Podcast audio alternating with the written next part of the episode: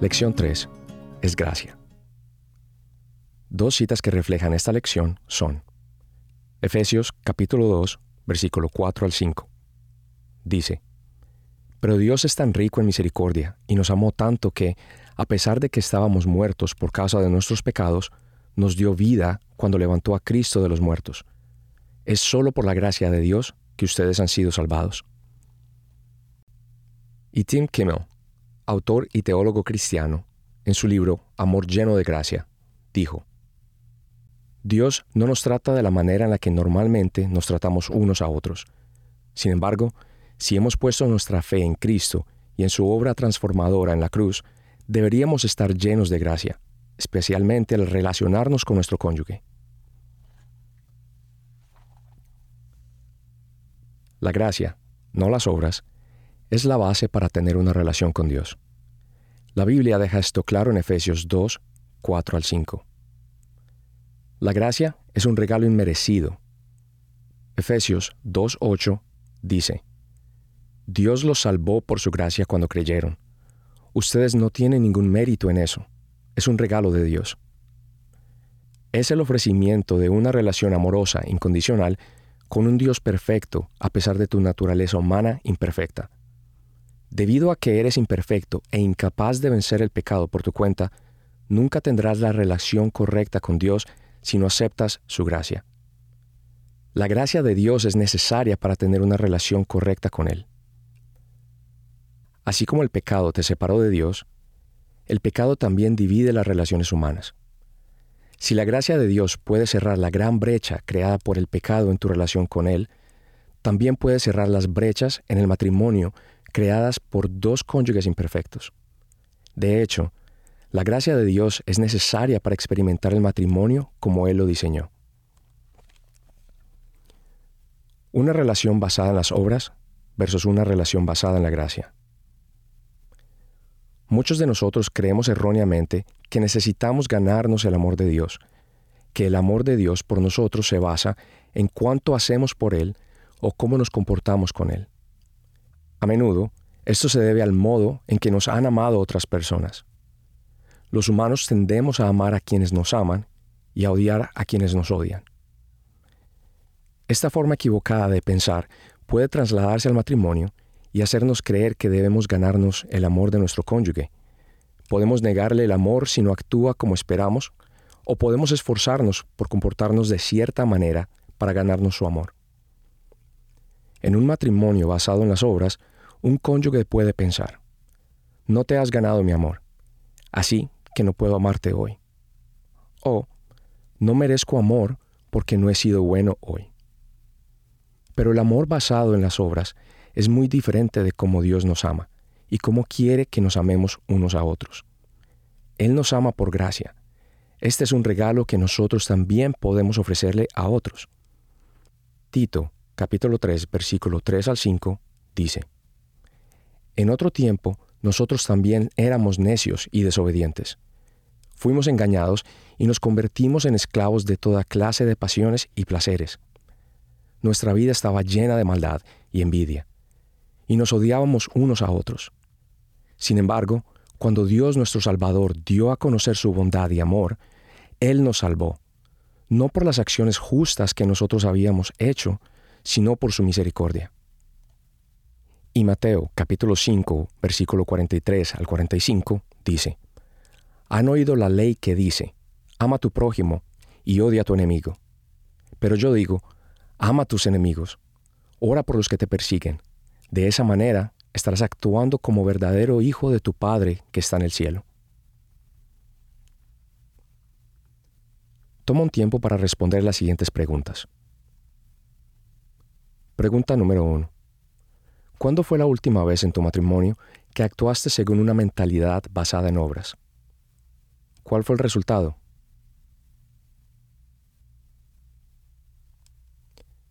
El Evangelio. Dios no esperó a que te comportaras correctamente o a que lo amaras antes de tomar la iniciativa de amarte. Él te amó primero cuando estabas en tu peor momento. Tus pecados te separaron de Dios porque Él es santo por naturaleza.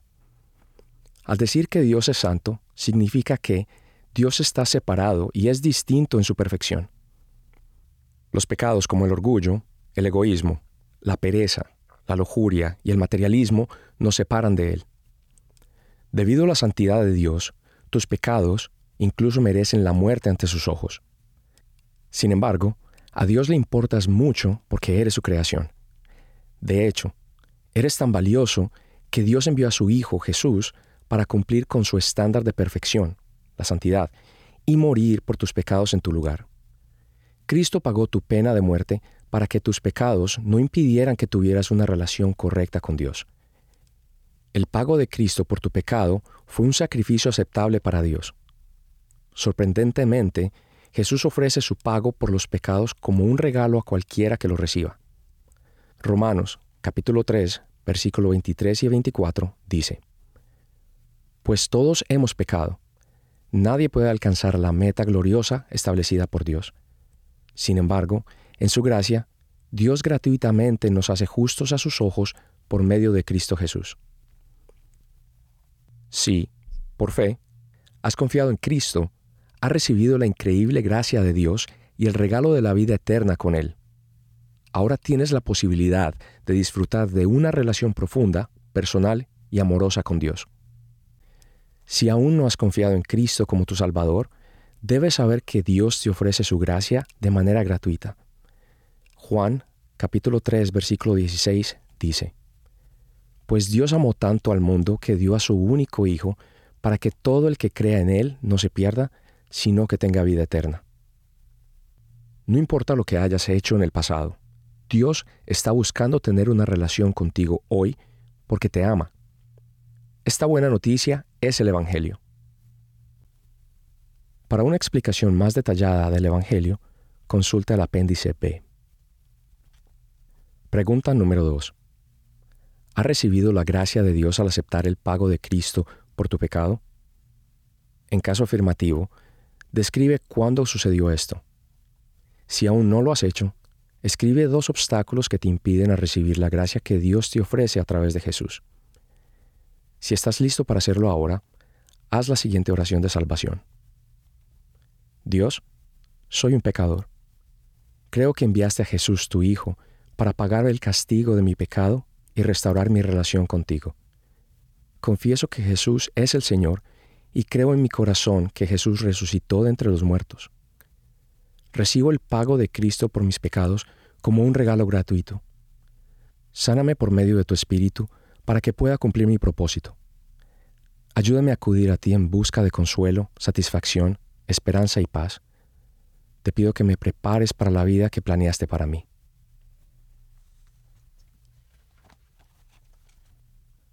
Cuando la gracia es ofensiva. Por mérito propio, nunca serás lo suficientemente bueno o amable, ni podrás comportarte lo bastante bien como para ganarte el amor de Dios, porque tu historial no es santo. Solo el historial perfecto de Cristo cumple con el estándar de santidad de Dios. Por esto, la ofrenda de gracia de Cristo al mundo es una buena noticia para aquellos que la aceptan con humildad. Esta gracia puede ser ofensiva para aquellos que desean lograr las cosas con su propio esfuerzo, presentar buenas obras o justificarse comparándose con los estándares del mundo. Pueden pensar: bueno, soy mejor que esa persona. Mis pecados no son tan malos como los tuyos, o podría haberlo hecho peor. Pero estas comparaciones mundanas no son el estándar de Dios. El único punto de referencia de Dios es Cristo, y ninguno de nosotros cumple con ese estándar. Cuando actúas en tus relaciones con una mentalidad basada en el mérito, es posible que intentes hacer una buena acción para compensar una mala acción, o que trates de justificar el daño que has causado comparándolo con el daño que has sufrido. Quizás lleves un registro de todo para poder presentar tu historial o culpar al otro y remarcar sus fracasos cuando te confrontan con tu propio pecado. Una mentalidad basada en las obras hace que sea difícil recibir gracia y también darla. Todos nosotros luchamos con ese tipo de mentalidad de alguna manera. Es parte de la naturaleza humana tratar de vivir independientemente de Dios y desestimar nuestra necesidad de la gracia. Pregunta número tres. ¿Es difícil para ti recibir o dar gracia? ¿Por qué?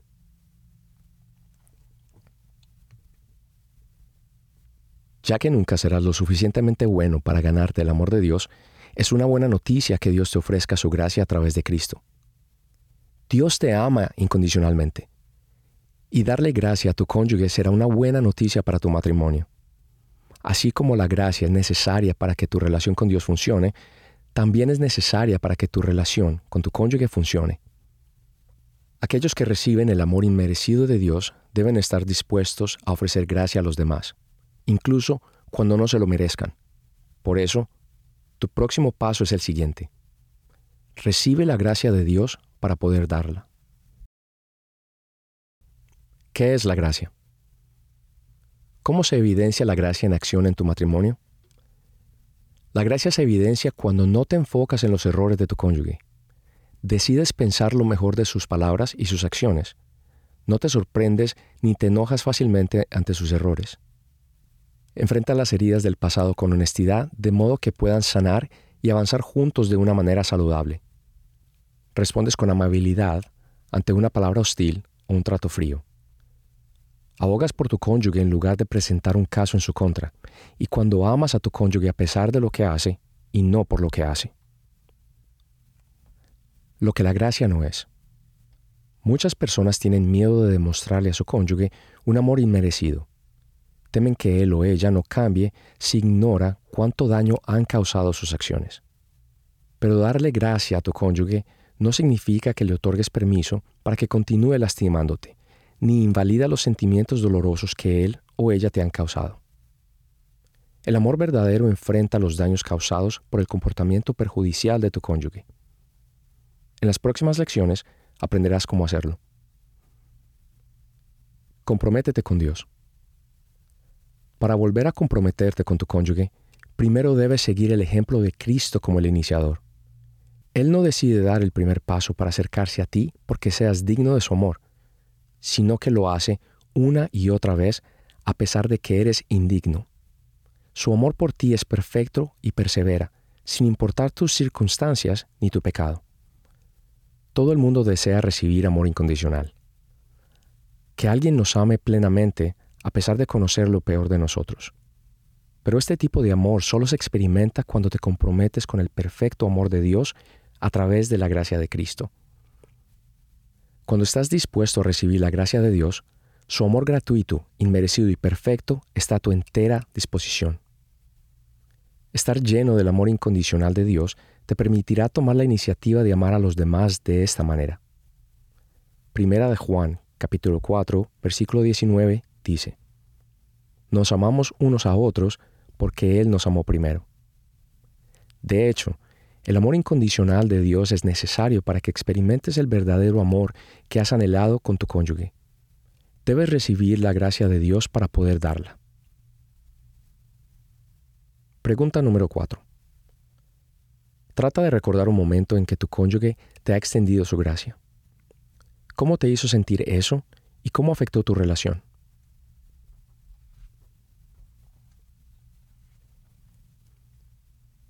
Pregunta número cinco.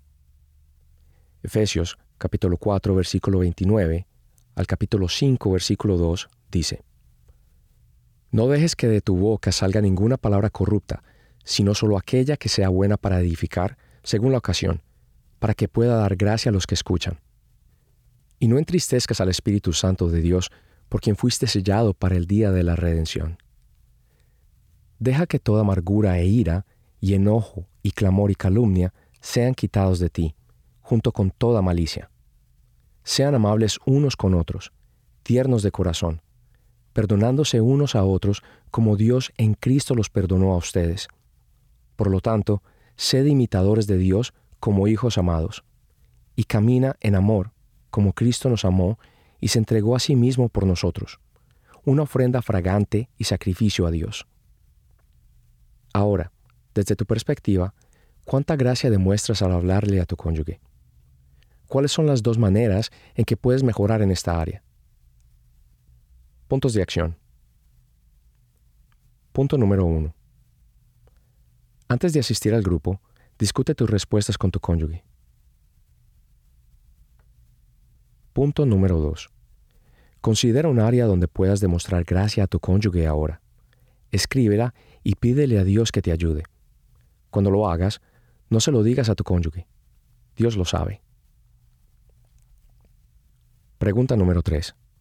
Si tu respuesta a la pregunta dos de esta lección fue no, coméntale a los líderes de tu grupo cuáles son los obstáculos que escribiste y pídeles que te aconsejen qué acciones tomar para resolver estos problemas. La verdad sobre el matrimonio. Mentira. El matrimonio es cincuenta por ciento y cincuenta por ciento.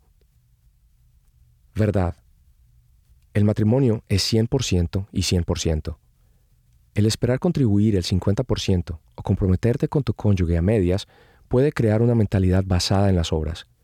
Esto puede causar resentimiento cuando un cónyuge no hace su parte.